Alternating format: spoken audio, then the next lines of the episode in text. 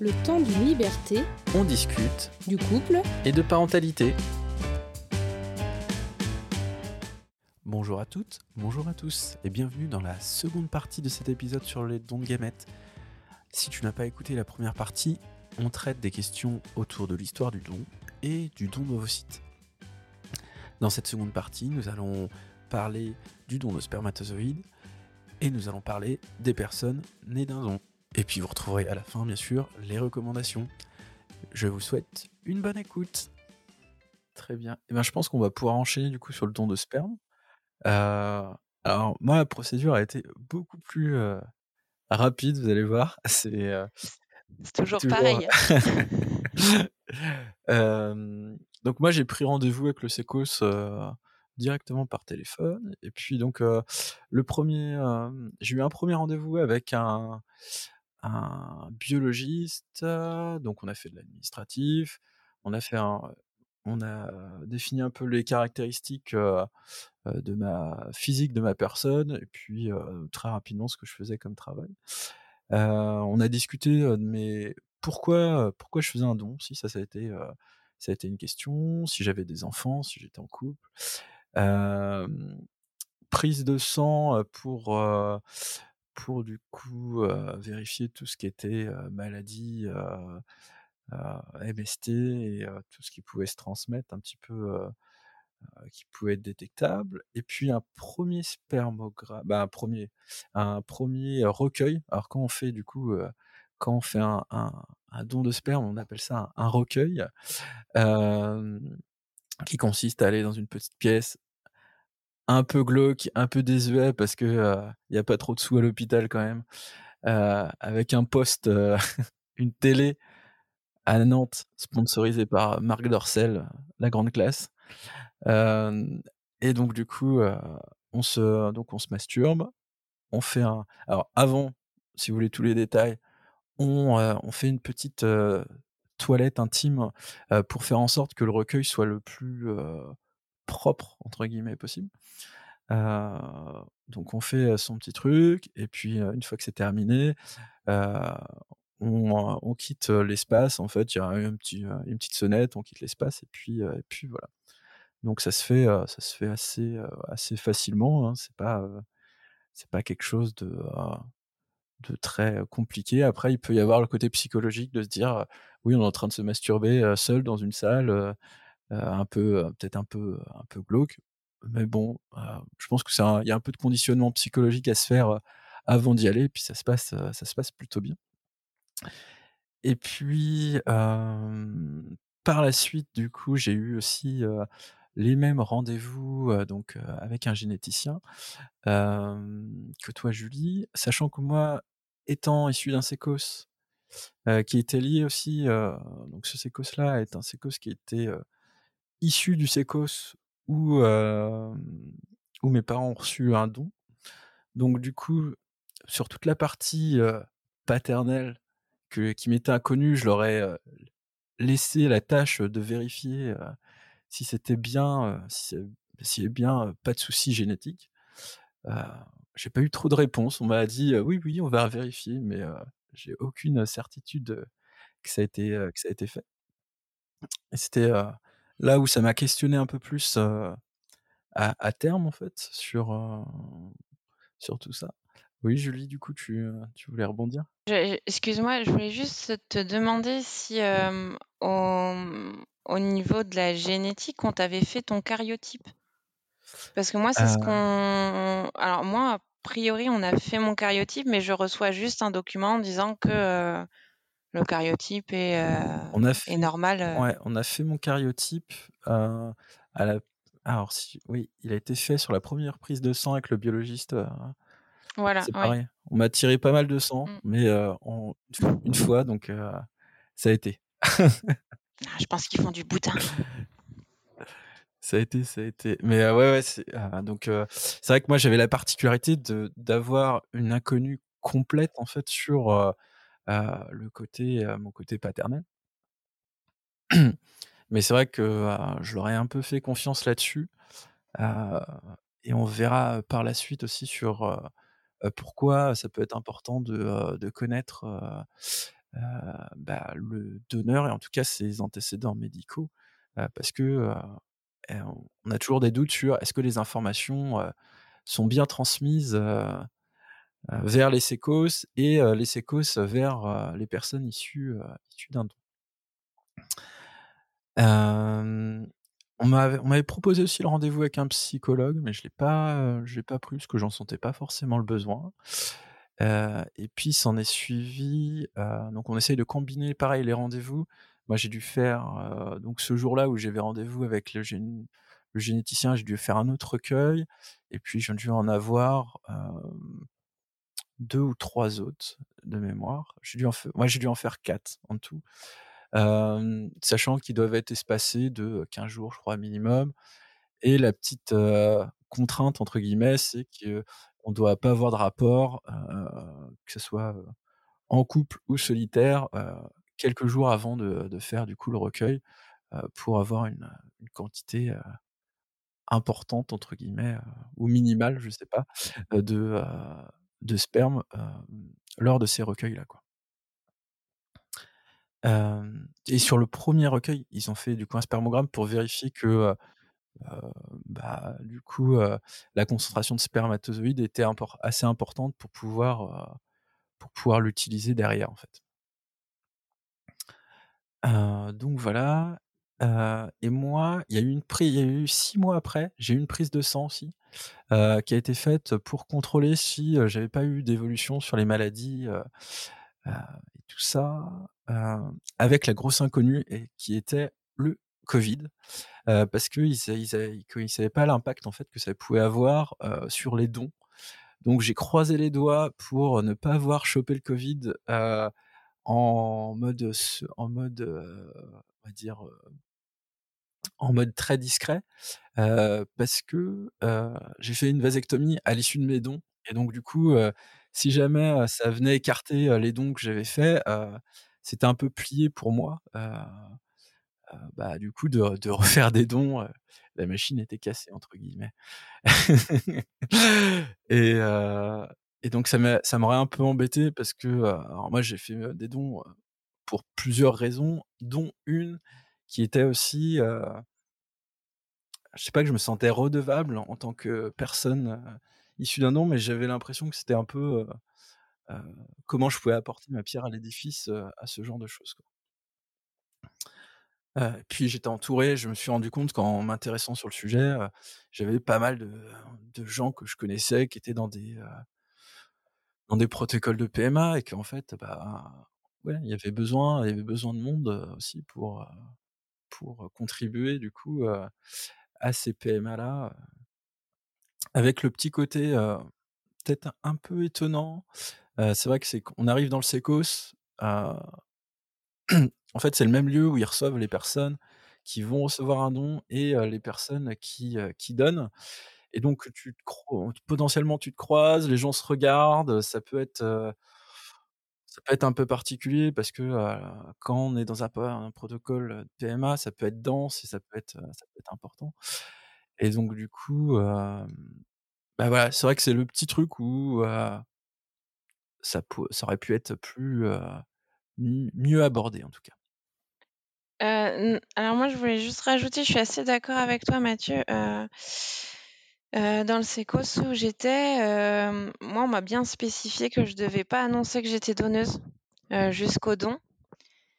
Et même que bon, il fallait que je le garde pour moi alors, après, ou pas l'annoncer sur les réseaux, voilà, parce que, parce qu'il fallait préserver, l'anonymat des receveuses. Alors après moi j'ai pas un réseau ultra développé donc, ça s'est, concentré sur, mon conjoint, ma famille et et mes collègues proches donc voilà, heu, ils étaient tous au courant de l'affaire.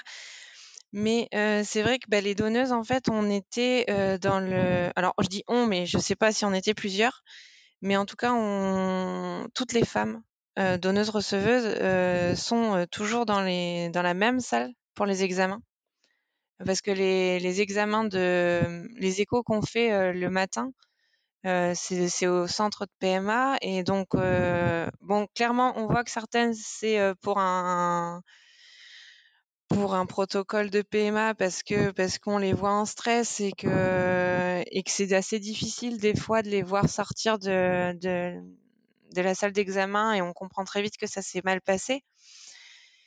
Et, euh, et, du coup, moi, j'ai trouvé ça délicat à gérer d'être dans la même salle que, que ces femmes-là, alors que moi, j'arrivais avec, euh, bah, avec le sourire en me disant que, bon, on était masqués, mais bon, ça se voit, ça se voit quand même.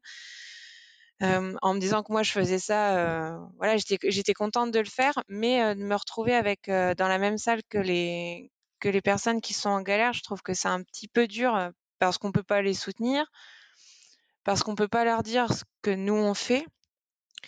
Et, euh, je, trouve qu'il y a un manque d'échange en fait entre les donneuses. Euh, J'aurais bien aimé moi, euh, alors même si j'ai eu le soutien de ma famille et compagnie, j'aurais bien aimé avoir un échange avec des donneuses qui, qui étaient en train de donner aussi. Ne serait-ce que quand on a une injection qui se passe mal, une aiguille tordue, on est crevé, ça saoule euh, bah, pouvoir échanger avec ces personnes-là euh, qui disent ouais bah effectivement moi j'ai galéré hier t'es pas toute seule et ça va bien se passer quoi ça c'est vrai que c'est un peu dommage euh, je trouve que ça serait intéressant que les donneuses puissent euh, puissent se contacter mais je sais pas si c'est possible en termes d'anonymat finalement bah, effectivement, ça paraît compliqué. moi, mon premier réflexe, c'est de penser aux réseaux sociaux. Mais du coup, il y aurait forcément un problème. Enfin, qui pourrait se poser avec euh, des familles qui pourraient rechercher euh, à être en contact avec ces personnes-là aussi. Enfin, je sais pas. Je pense que c'est difficilement envisageable. Alors, il se trouve qu'il existe de superbes associations où il y a des donneurs et des donneuses qui discutent euh, ensemble. non, par exemple, bah, il n'y a pas que nous, hein, mais à PM Anonyme, il y a pas mal de donneurs et donneuses qui peuvent discuter de leur parcours. Euh, mais même au-delà de ça, euh, il y a beaucoup d'associations euh, comme de parents, à la fois hétéros et gays et lesbiens, donc je pense à la PIGL, qui du coup comporte beaucoup de donneurs et donneuses parce que souvent, quand il y a un membre du couple qui enfin comment dire qui, qui, qui se présente l'autre va faire un don. Enfin voilà il y a vraiment cette idée qu'il y a beaucoup de receveurs qui sont aussi sont aussi donneurs. Et donc il y a beaucoup d'associations, mine de rien, où les donneurs discutent entre eux. D'accord. Ben, alors, ce qui serait pas mal, c'est que le SECOS donne euh, au moins euh, le contact de ces associations-là. Tu vois, s'ils veulent pas, euh, ce que je peux comprendre, parce que puisqu'ils n'ont pas le temps, parce que c'est pas forcément leur leur volonté, mais qui, qui donnent au moins les contacts des assos qu'on puisse les trouver en fait ces assos ou qu'il y ait un ne serait-ce qu'un flyer un truc euh, parce qu'ils nous donnent tellement de documents clairement on aurait pu avoir juste un flyer avec le nom des assos euh, du coin pour euh, pour pouvoir échanger. Ça c'est vrai que c'est un peu c'est un peu dommage. Ouais il y a sans doute des progrès à faire là-dessus. Après il faut pas oublier que leur doctrine encore une fois ils ont développé dans les années 70 c'était qu'une fois que le donneur a fait son don on s'en préoccupe plus on ne le recontacte plus jamais. euh, donc euh, par rapport à la suite après le don, euh, à la fois pour les donneurs et, les receveurs, même s'il y a beaucoup d'améliorations au niveau de l'accompagnement, notamment psychologique, il y a encore cette idée qui est assez forte comme quoi après la PMA, on s'en préoccupe. Et ouais, ça c'est assez déroutant aussi. Hein. Enfin, moi je parle que de mon expérience. Matt, tu me diras si toi c'était pareil, mais euh, effectivement, on n'est plus du tout recontacté par le SECOS, mais même pas pour savoir si ça s'est bien passé finalement la ponction. Moi, j'ai été ponctionnée, euh, je suis revenue en chambre, j'ai une gentille infirmière qui est venue prendre ma tension, qui m'a dit bah, je vous appelle un VSL. Le VSL, euh, enfin le conducteur du VSL est venu me chercher dans ma chambre et ça a été hop, salut, au revoir. Et, et c'est tout en fait. Et je suis, je suis montée dans le VSL et c'était, c'était fini. Et c'est vrai que je trouve que ça serait euh, juste, euh, juste d'appeler pour savoir si ça s'est bien passé. Euh, bon, ça serait cool, quoi. Enfin, ça serait. Ouais, c'est vrai que moi j'ai pas eu ce, tu ce même ressenti puisque en fait déjà il y a plusieurs recueils. au final, tu, tu fais un coucou à, à l'accueil quand tu pars. grosso modo.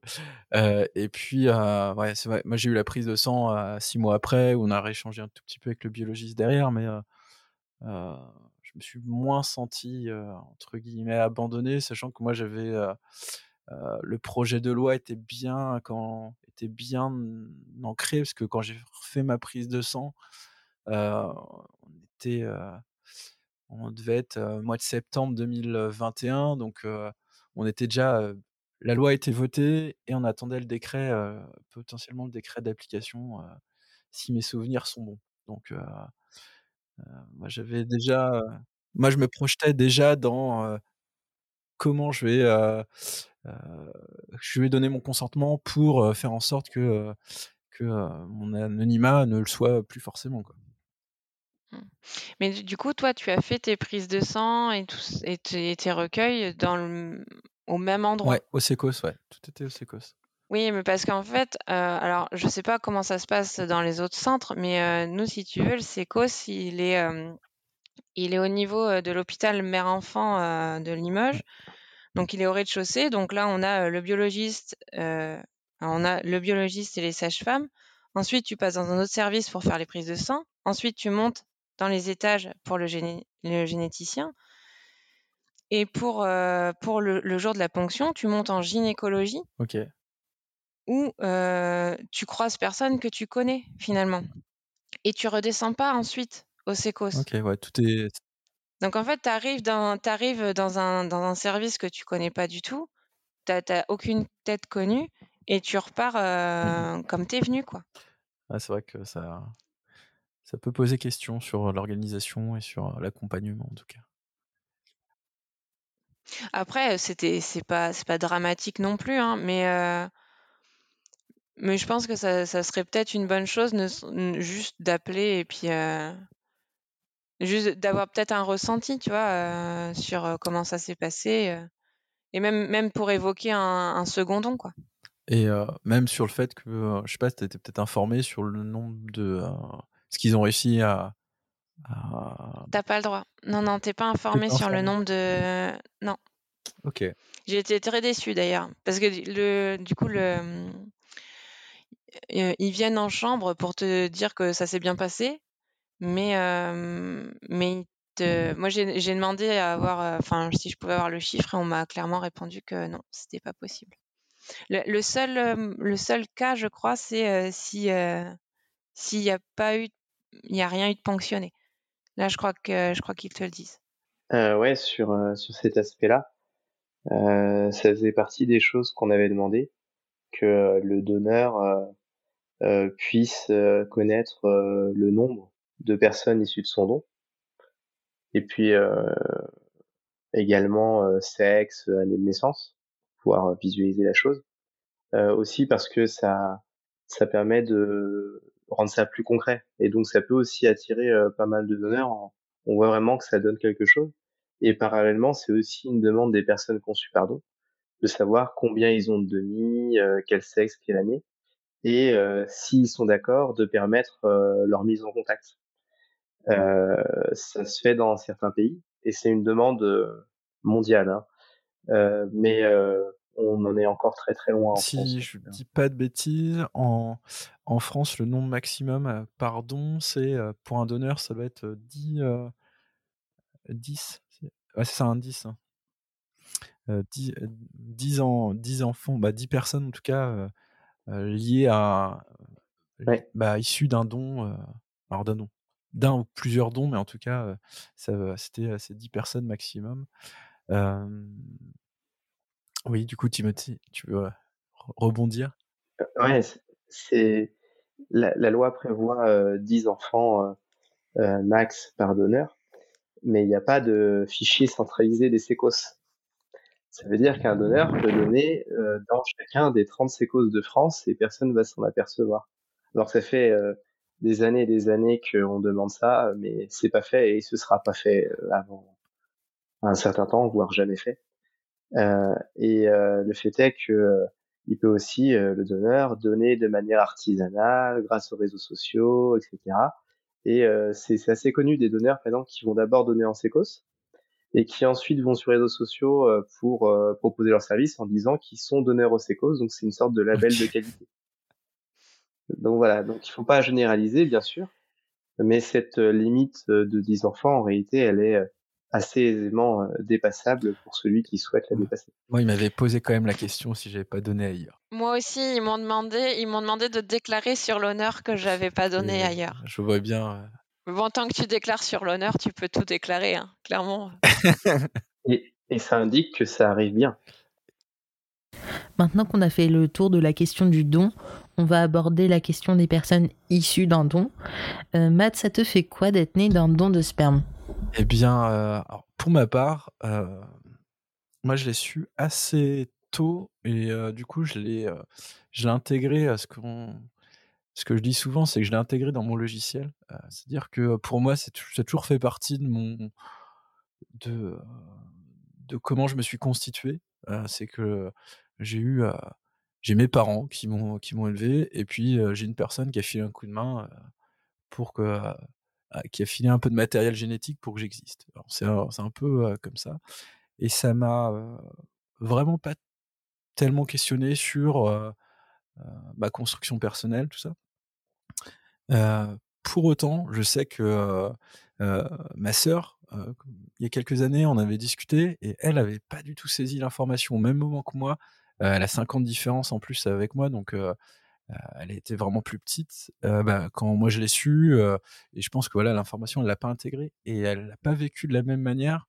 elle s'est quand elle l'a réappris entre guillemets ou quand elle était plutôt dans l'adolescence, elle ça l'a beaucoup plus bouleversée que moi. et ça fait quoi d'être né d'un don?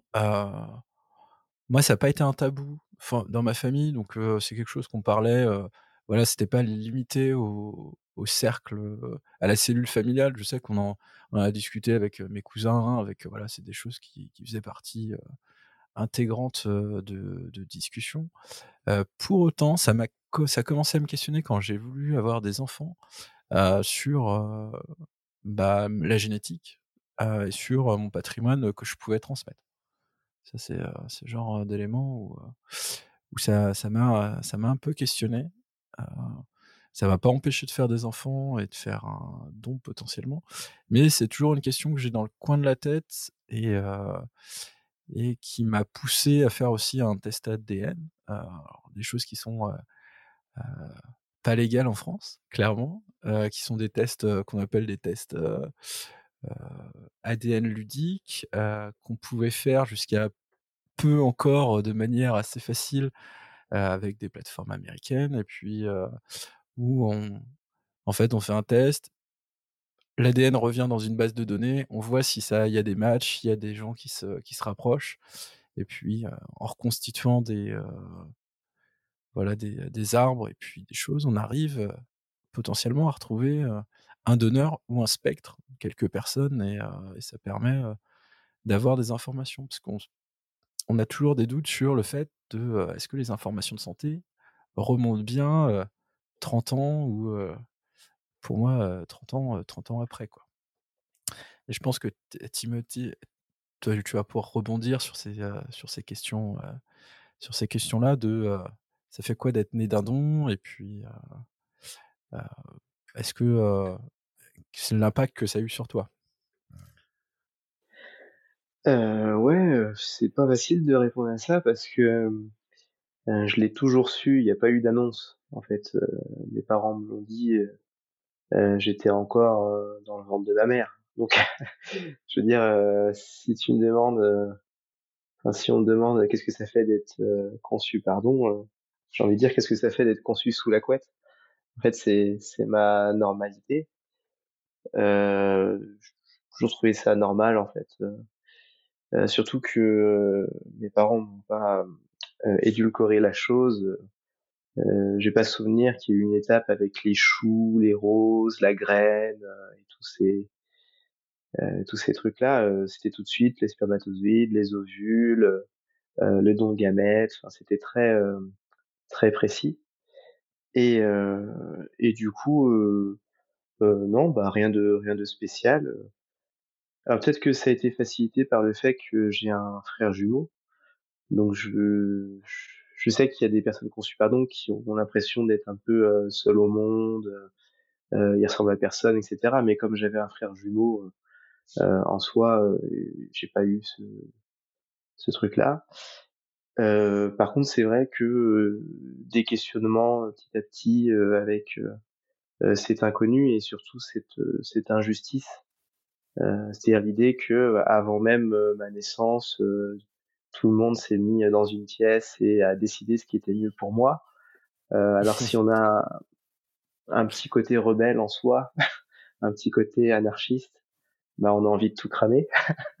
alors je dis pas que c'était constant loin de là, mais de temps en temps, vous savez, euh, je réalisais que euh, voilà, j'avais pas de que ce choix m'appartenait pas euh, et euh, j'avais juste envie de dire merde. Et, euh, puis bah un jour j'ai dit merde. Alors euh, longtemps après, hein, c'est parce qu'en fait j'ai fait des études de droit, poussé par un certain sentiment d'injustice, mais je savais pas trop d'où ça venait, n'est-ce pas? Je suis pas sûr que ça venait que de là, hein, forcément. Euh, et puis euh, bah, je me suis intéressé euh, à la bioéthique et à l'encadrement, ou plutôt non-encadrement des, des dons de gamètes, parce que j'ai été conçu en 91, en septembre 91, et la première loi c'est décembre 91. Donc du coup, ça me concernait pas trop. Et, euh, et en fait, euh, c'est vraiment euh, quand j'ai commencé à songer à ma propre paternité que là, je me suis dit, euh, j'aimerais bien savoir euh, à quoi il ressemble, son prénom, son nom, et puis surtout les informations médicales. Moi, l'obsession, c'était c'était ça. Euh, c'est-à-dire euh, avoir ses antécédents euh, médicaux et, et, familiaux, ça me semblait normal d'avoir ça. Et du coup, bah, j'ai fait un test ADN. J'ai cherché avec la généalogie génétique pendant deux ans et demi. j'ai fini par, par le trouver, donc super sympa, on s'entend très bien. En plus, c'est un apiculteur, donc de temps en temps, j'ai des pots de miel gratuits. Franchement, c'est le top. Euh, et puis, euh, en fait, il, euh, il m'a appris tout de suite qu'il avait une mutation génétique. Donc c'est le, le BRCA1. C'est une mutation qui augmente considérablement les risques de cancer. Alors notamment cancer du sein, mais en fait tout, hein, pancréas, etc. bah, tous les cancers. Finalement, en fait le BRCA1, c'est un gène euh, qui produit une protéine qui va lutter contre les cancers. Donc si jamais tu as une mutation dessus, euh, évidemment ça marche moins bien comme ça.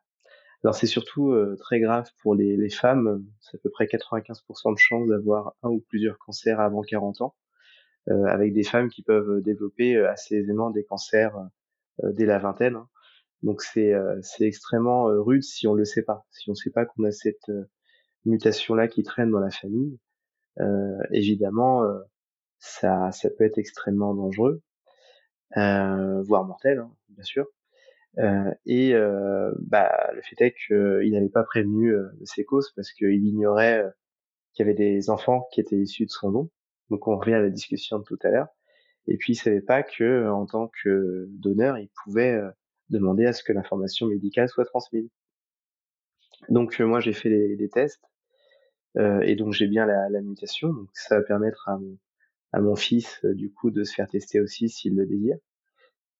Et puis euh, ce qu'on a fait, c'est que euh, bah, je lui ai demandé de contacter le SECOS pour transmettre l'info, mais sans donner mon nom, pour voir si l'information allait me revenir. J'ai voulu tester un petit peu le truc, parce qu'évidemment on pensait à toutes les, euh, bah, tous nos demi, enfin à mon frère et à moi. Euh, mon frère qui a aussi la mutation, il, s'est fait tester du coup. Euh, et, donc ça a duré un certain temps. Le SECOS a dit qu'il y avait une nécessité thérapeutique, donc c'était vraiment euh, d'un intérêt vital. Euh, et puis au bout de six mois, j'ai toujours rien. Je demande à, mon géniteur, donc qui s'appelle Patrick.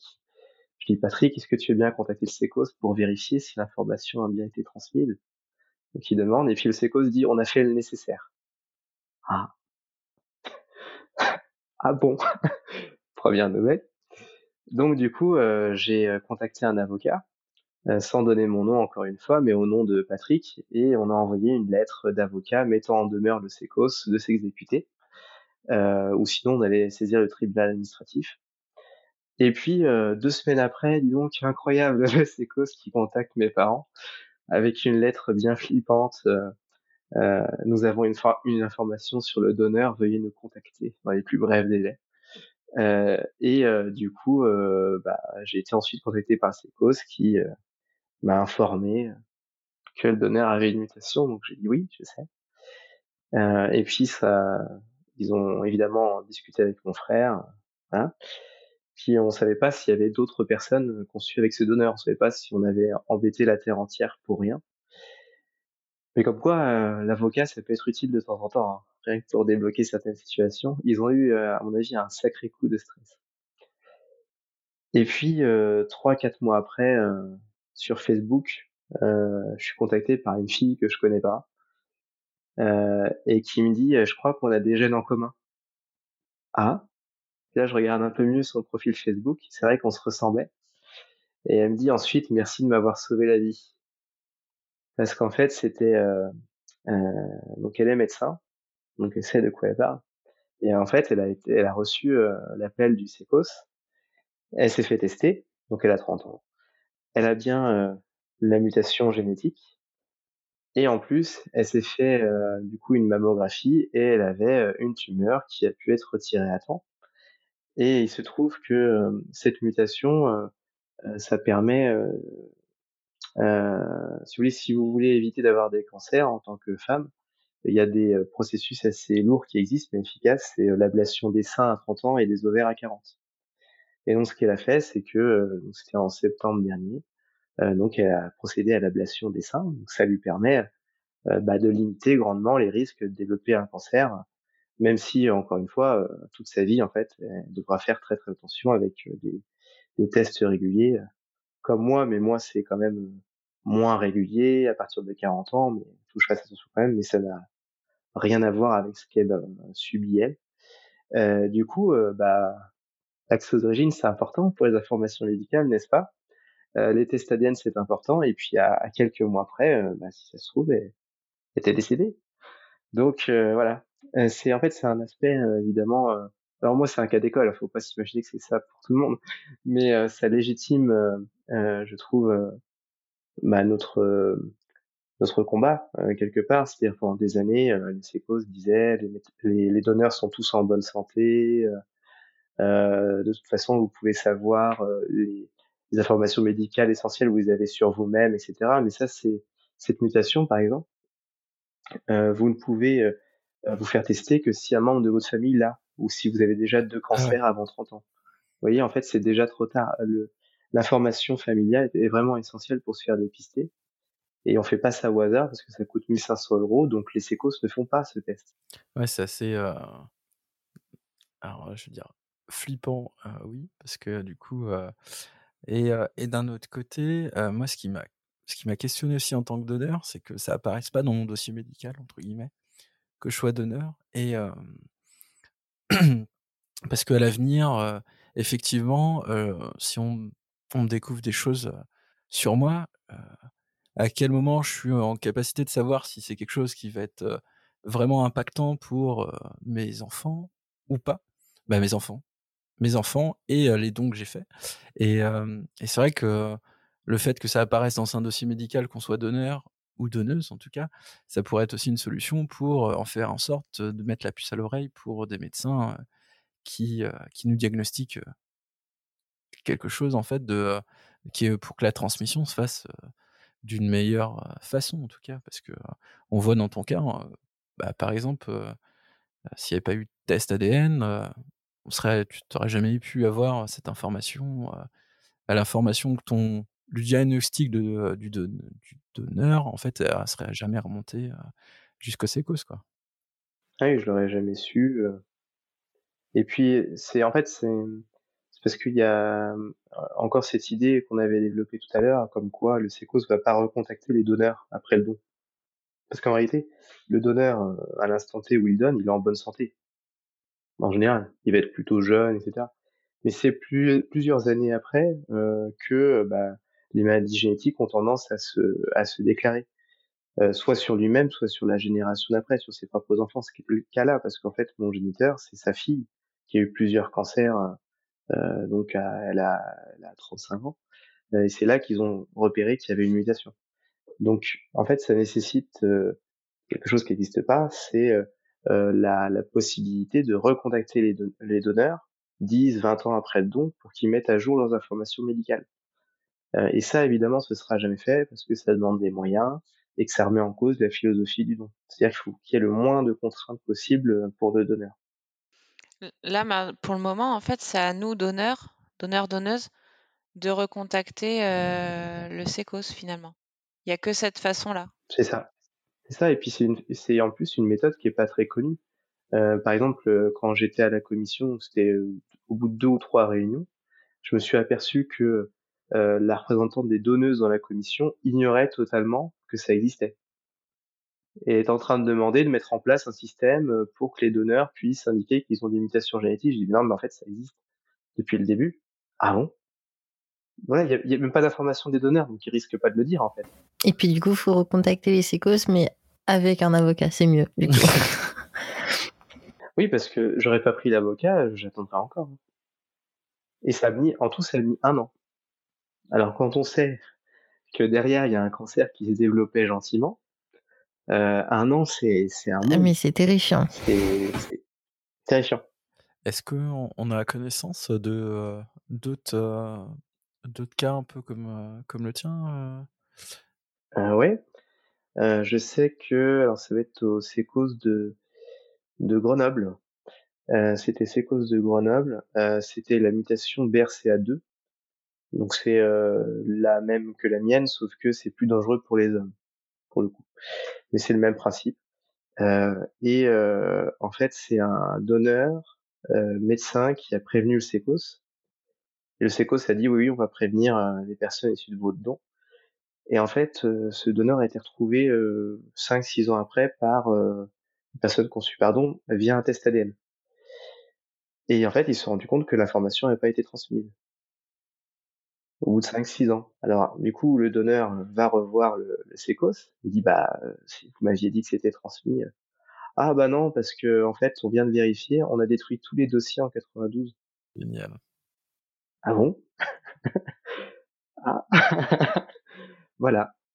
Et ça, c'est une problématique qu'on repère euh, en ce moment avec euh, la commission, c'est-à-dire que dans la plupart des sécos, ça se passe très bien, les dossiers sont conservés, par exemple, le plus ancien sécos, donc euh, le Kremlin 17, c'est conservé depuis la création, en 73.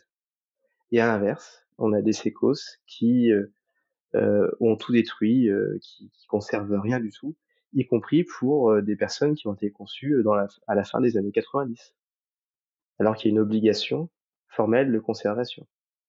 Et donc dans ce cas-là, comment ils font ce lien médical? Comment ils transmettent l'information bah, On voit qu'il y a un, vrai, euh, un vrai nœud et un vrai truc. Donc, si vous êtes donneur ou si vous avez envie de donner, ou donneuse, s'il y a des choses qui évoluent chez vous ou dans votre environnement familial, pensez du coup à, prévenir. Euh.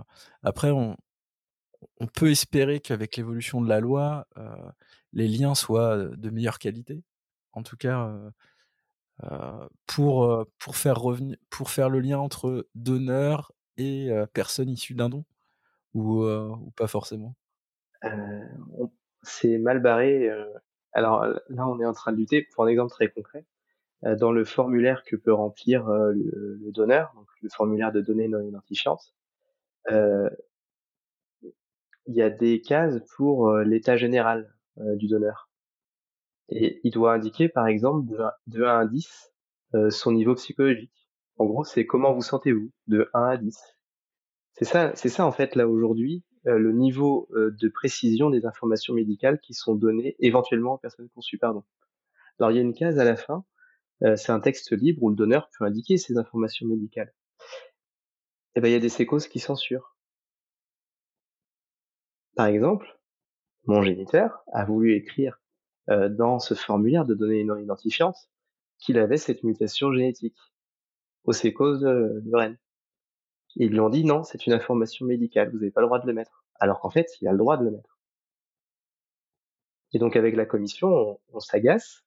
Et je vais profiter du fait que, euh, alors quand ce podcast sera diffusé, ce sera déjà passé, mais euh, on voit les, les sécos donc à leur séminaire annuel le 16 mars.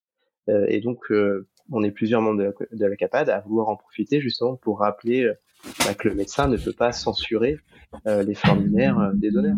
Mais on en est là en fait, c'est-à-dire que alors même que ça leur coûte rien, alors même que ça permet pas d'identifier le donneur, ça, ça, et puis généralement ce sont des informations totalement bénignes.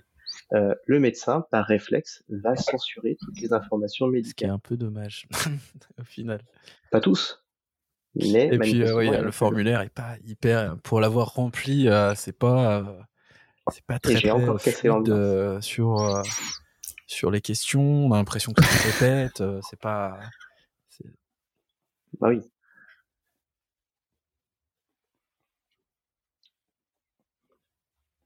Et, vous savez pourquoi? Parce que ce formulaire a été fait par l'agence de biomédecine en deux jours sans consulter personne. Fin août, donc tout le monde était en vacances et ils se sont plantés euh, de manière monumentale sur quasiment toutes les questions euh, en allant euh, vraiment bien au-delà de ce qu'avait prévu la loi. par exemple, c'est écrit que les motivations doivent être rédigées par le donneur, par ses soins. Ça, c'est la loi. Donc le, donneur rédige ses motivations. Qu'est-ce qu'ils ont fait, ces champions? Ils ont fait des motivations à choix multiples. Voilà. Et dans ces motivations à, choix multiples, il y a donc c'est en gros pourquoi vous êtes vous, donnez vos, vos gamètes. Euh, il n'y a ni la vasectomie, euh, il n'y a pas euh, l'autoconservation des ovocytes, il n'y a pas non plus les embryons surnuméraires, c'est-à-dire en fait la, totalité des cas où on donne les embryons. Donc en fait, les principaux, les principales motivations du don sont même pas dans ce truc-là. Ah oui, non, vraiment, j'ai pas d'autre mot que c'est terrifiant ce que j'apprends là. Ou par exemple, euh, le donneur peut indiquer son métier. Bah, ils ont fait un menu déroulant. Bah oui, parce que ce serait beaucoup trop de liberté d'autoriser le donneur à écrire son métier. Qu'est-ce qui se passe? Les anciens donneurs qui sont contactés pour remplir le formulaire, ils sont retraités pour la plupart. Du coup, il y a que sept types de retraités. Sept. À moi, autant te dire que euh, écologue, euh, j'avais pas dans la liste. Apiculteur, donc mon géniteur, il n'y a pas. C'est retrait... agriculteur retraité, un truc comme ça. dans, les, dans les motivations, ce qui est très étonnant, c'est que tu réponds. Enfin, moi, j'ai rempli ça avec le biologiste.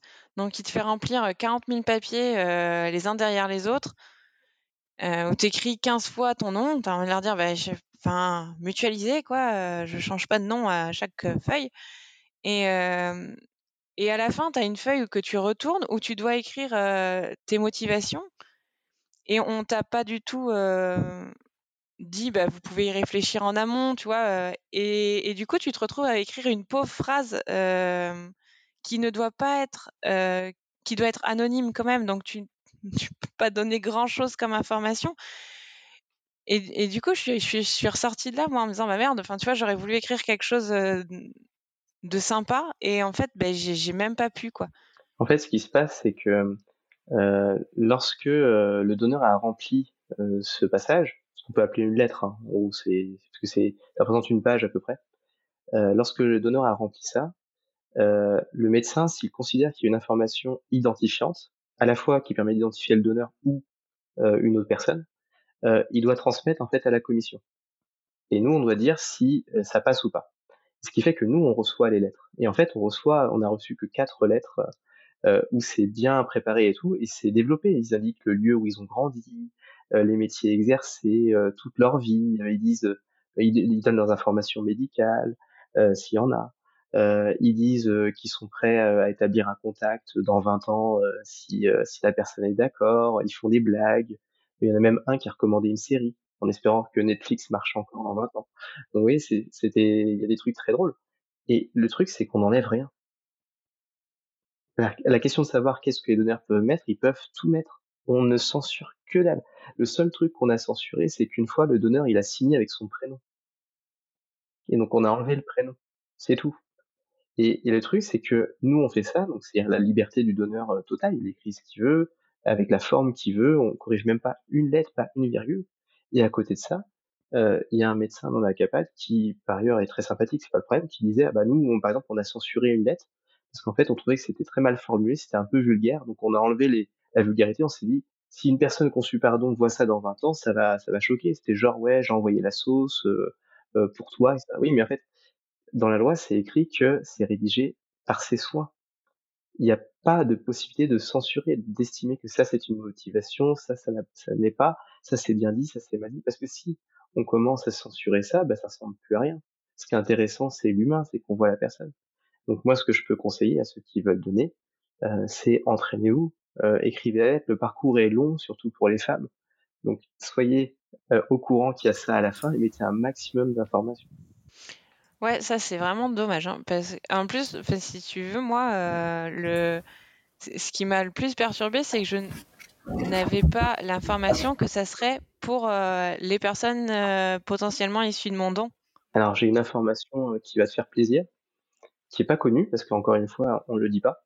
Je, peux rattraper le coup, oui, tu vas me dire. Tu as la possibilité de contacter l'agence de biomédecine afin de consulter ce formulaire et de le modifier et tu peux le consulter et le modifier euh, comme euh, comme tu le souhaites à tout moment. Et la subtilité, c'est que un, personne le dit. deux, l'agent de biomédecine ne va pas te répondre. Ah merde. ah c'est dommage, ça partait pour une euh, pour remonter le, le moral des troupes. Moi je, euh je, je mens pas, hein, je dis les choses telles qu'elles sont. Et, et le fait est que en fait on se réunit tous les mois à la commission et on les a invités cordialement euh, fin fin mars euh, afin qu'on discute cordialement de ce genre de dysfonctionnement. Ça serait pas mal de répondre aux donneurs en fait. Donc voilà. Mais euh, mais en gros, ça se met en place doucement, mais euh, on, on, tend vers ça, donc pas d'inquiétude. Tu peux faire une belle lettre.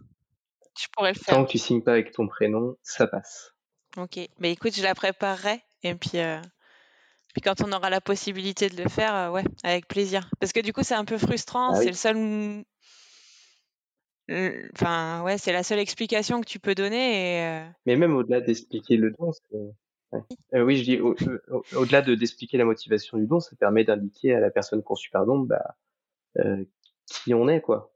En fait, sa mmh. personnalité, qu'est-ce que si tu as envie de marquer que que t'aimes, je sais pas, Beyoncé, des trucs tellement bateau, mais ou n'importe quoi d'autre, ça c'est intéressant en fait, parce que euh, en réalité, des personnes conçues par don, euh, elles cherchent juste à humaniser euh, le don. donc découvrir une lettre écrite par, par quelqu'un d'humain, c'est très précieux. Parce qu'on sait jamais, alors je touche du bois, on sait jamais ce qui va se passer dans les 20, 30, 40, 50 années qui viennent. Peut-être que bah, les donneurs seront plus là. Et ça, ce sera peut-être la seule trace d'humanité adressée à la personne conçue par don. Il faut vraiment penser ça comme une boîte noire, en fait. Ouais, et puis en plus, enfin, tu vois, je, je sais pas, moi, je m'imagine dans la, dans la peau de la, de la personne conçue pardon et, et ça doit être hyper frustrant de dire, ah bah, en fait, il a juste mis, ou elle a juste mis euh, une phrase. Euh, ça, ça donne pas envie finalement d'aller, ouais, ça donne pas envie d'aller contacter la personne, tu vois, et c'est dommage. Ouais, bah après, Si, si t'en éprouves le besoin et que tu dis, ah bah merde, en fait, il... bon, elle, a fait ça euh, comme si elle. A... Ouais, non, c'est pas bah, J'espère que ça va évoluer et surtout, ça pose problème lorsque le donneur est décédé entre temps. Parce que si jamais euh, on fait la demande, comme l'identité est révélée, c'est possible de contacter et même si la lettre est toute pourrie, voilà, il y a possibilité, éventuellement, si les personnes sont d'accord, de bah, d'échanger. Euh, donc en soi, la lettre, c'est pas si elle est mauvaise, c'est pas un problème. Par contre, si le donneur est décédé depuis, ou si euh, bah il a changé d'avis et il veut pas du tout discuter, mais ne serait-ce qu'échanger trois mails, euh, bah dans ce cas-là, c'est vraiment dommage. Et alors, moi, ça me permet de rebondir un petit peu sur.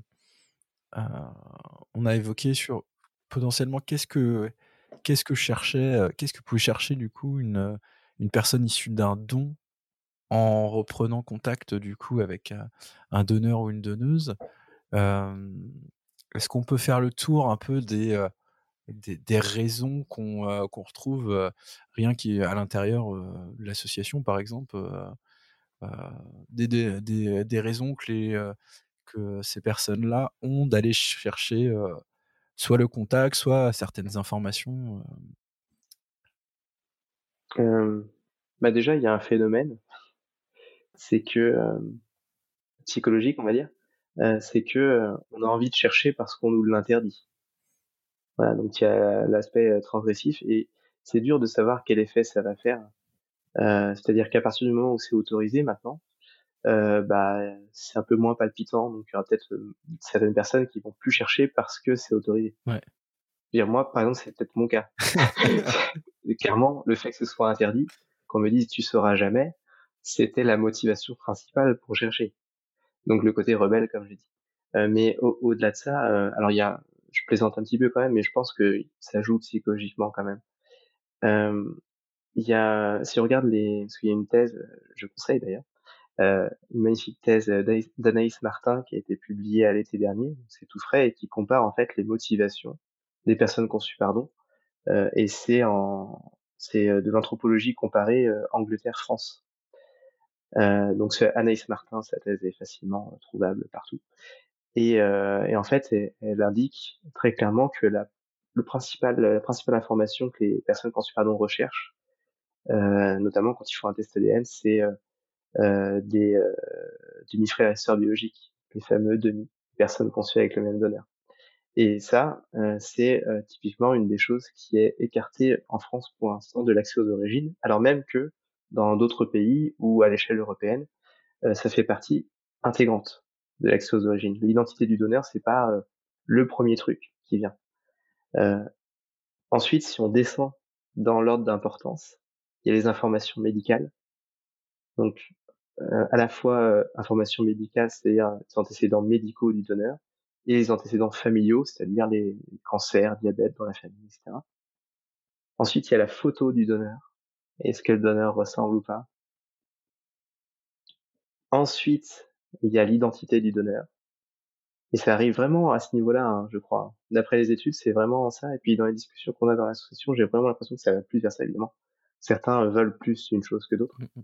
Euh, et ensuite... Après, l'identité, des fois, c'est la clé aussi pour, euh, pour arriver à toutes ces informations. Ouais, Et puis ensuite, euh, mmh. tout au fond, dans ce qu'on cherche, il y a les informations non identifiantes, c'est-à-dire, par exemple, combien pèse mon donneur? C'est vrai que ça, c'est un truc. Hein? Ou est-ce que il, a des cheveux? Voilà, c'est des trucs qui. Il a une calvitie ah. ou pas? Est-ce que je vais être soumis à, en réalité, ça il y a des, ça peut être drôle cinq minutes, mais on va pas euh, passer un temps fou euh, à chercher. Euh, la photo répond à ce genre de choses, mais par exemple, rien que le métier du donneur, enfin, c'est pas quelque chose forcément. on est beaucoup qualifié par un métier, mais l'humain, c'est autre chose que, que ça. Et, euh, et tout ça, finalement, ça, ça, se résume par une chose, c'est humaniser le don. En réalité, euh, euh le, le, principe du don euh, actuellement, parce qu'on n'est on pas forcément rentré euh, dans, dans cette nouvelle PMA, mais le principe du don actuellement, c'est vraiment l'idée que c'est un matériel génétique interchangeable et avec une fiction très forte, comme quoi l'enfant serait issu du, du couple avec la présomption de paternité, par exemple, l'acte de naissance qui mentionne pas du tout la PMA. Enfin, c'est vraiment euh, une oblitération totale euh, de l'identité euh, de, de, la personne. et donc, ça permet ouais, de, rétablir la vérité. Et je pense que l'accès d'origine, c'est avant tout une quête de vérité. qu'est-ce que, quel que soit finalement ce qu'on va trouver, au moins on aura trouvé la vérité, la transparence. Eh bien, je pense que c'est, on est vraiment on arrive un peu au bout de, de ce sujet-là. Euh, encore, on pourrait en parler euh, énormément, mais euh, je pense qu'on on a déjà bien, bien essayé de tirer un peu le sujet dans, dans tous les sens. pour les personnes qui souhaiteraient aller un peu plus loin, est-ce que vous avez des recommandations de de sites, de comptes sur les réseaux sociaux, de vidéos, de livres, de thèses, je sais pas, euh, pour, euh, bah, pour que les gens puissent aller gratter euh, un peu plus? Euh, Ouais, déjà la thèse d'Anaïs Martin que j'ai mentionnée, qui est accessible en ligne très facilement. L'intégralité des ouvrages d'Irène Terry, donc sociologue bien connu, qui a écrit récemment un, un livre sur MeToo, donc c'est MeToo, la nouvelle civilité sexuelle, qui a fait pas mal de bruit mais elle a écrit également pas mal sur euh, euh, bah, le genre et puis euh, les personnes conçues, pardon.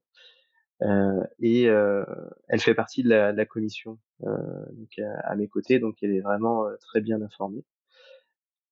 Euh, sinon, bah il y a l'association PM Anonyme, euh, avec un site qui est quand même pas mal fourni. non, mais c'est vrai que le site est pas mal fourni parce qu'il y a notamment sur l'aspect juridique, il y a pas mal de de droit comparé, il y a une réserve d'articles, etc. Donc il y a, y a, de quoi, il y a de quoi faire pour s'informer. et puis ce podcast. non, pour aller plus loin, je vois pas sinon par ça. Euh, bah après, il y a, y a, toujours plein de choses, mais euh, ça, je pense, ce sont les, les éléments principaux pour s'informer. C'est déjà une bonne base. Euh, moi, j'avais vu la vidéo de Swan Périssé, du coup, euh, où elle parle de son don d'ovocytes. Et euh, en fait, elle, elle a vraiment tout documenté. Elle l'a fait en, en, collaboration avec. L'agence de biomédecine, ouais. Yes, merci beaucoup.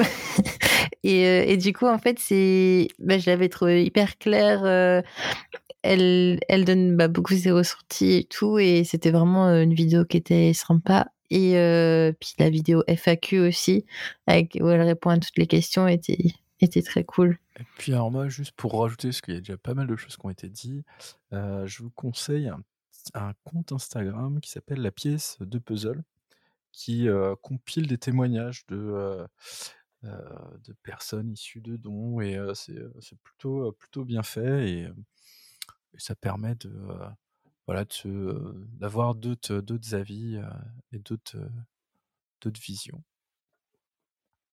Ah oui, j'ai oublié de dire le principal. L'association a publié un livre qui s'appelle Je suis l'une d'entre elles. Et donc c'est un, un, livre qui euh, recueille en fait des témoignages de plusieurs dizaines de personnes conçues par don, euh, aussi des, des, donneurs et des, et des, des receveurs. Euh, donc il date de 2019, donc c'était avant qu'on découvre euh, plein de choses avec les tests ADN. Mais ce qui est bien, c'est que c'est très divers avec des personnes qui euh, vivent très bien leur mode de conception, d'autres qui le vivent très mal, euh, des personnes qui l'ont appris tôt, d'autres qui l'ont appris tard, avec des recherches différentes. Euh, et où je dis à l'intérieur, sans savoir que j'ai la mutation de BRCA1, que les informations médicales, c'est quand même vachement important. Donc, c'était un peu frais mon histoire. En tout cas, très bon livre de chevet en toute objectivité. Merci beaucoup en tout cas pour vos témoignages, c'était euh, hyper intéressant et, et euh, bah, très émouvant je trouve. C'est super sympa d'en apprendre plus sur le sujet. Moi je connaissais pas beaucoup donc euh, j'ai appris plein de trucs et j'espère que les auditeurs et auditrices qui nous écoutent aussi euh, ont appris plein de trucs. Et donc, euh, si cet épisode t'a plu, n'hésite pas à, à, liker, à le partager sur les réseaux ou à le faire écouter à ton entourage aussi. En attendant, on vous souhaite une bonne fin de journée.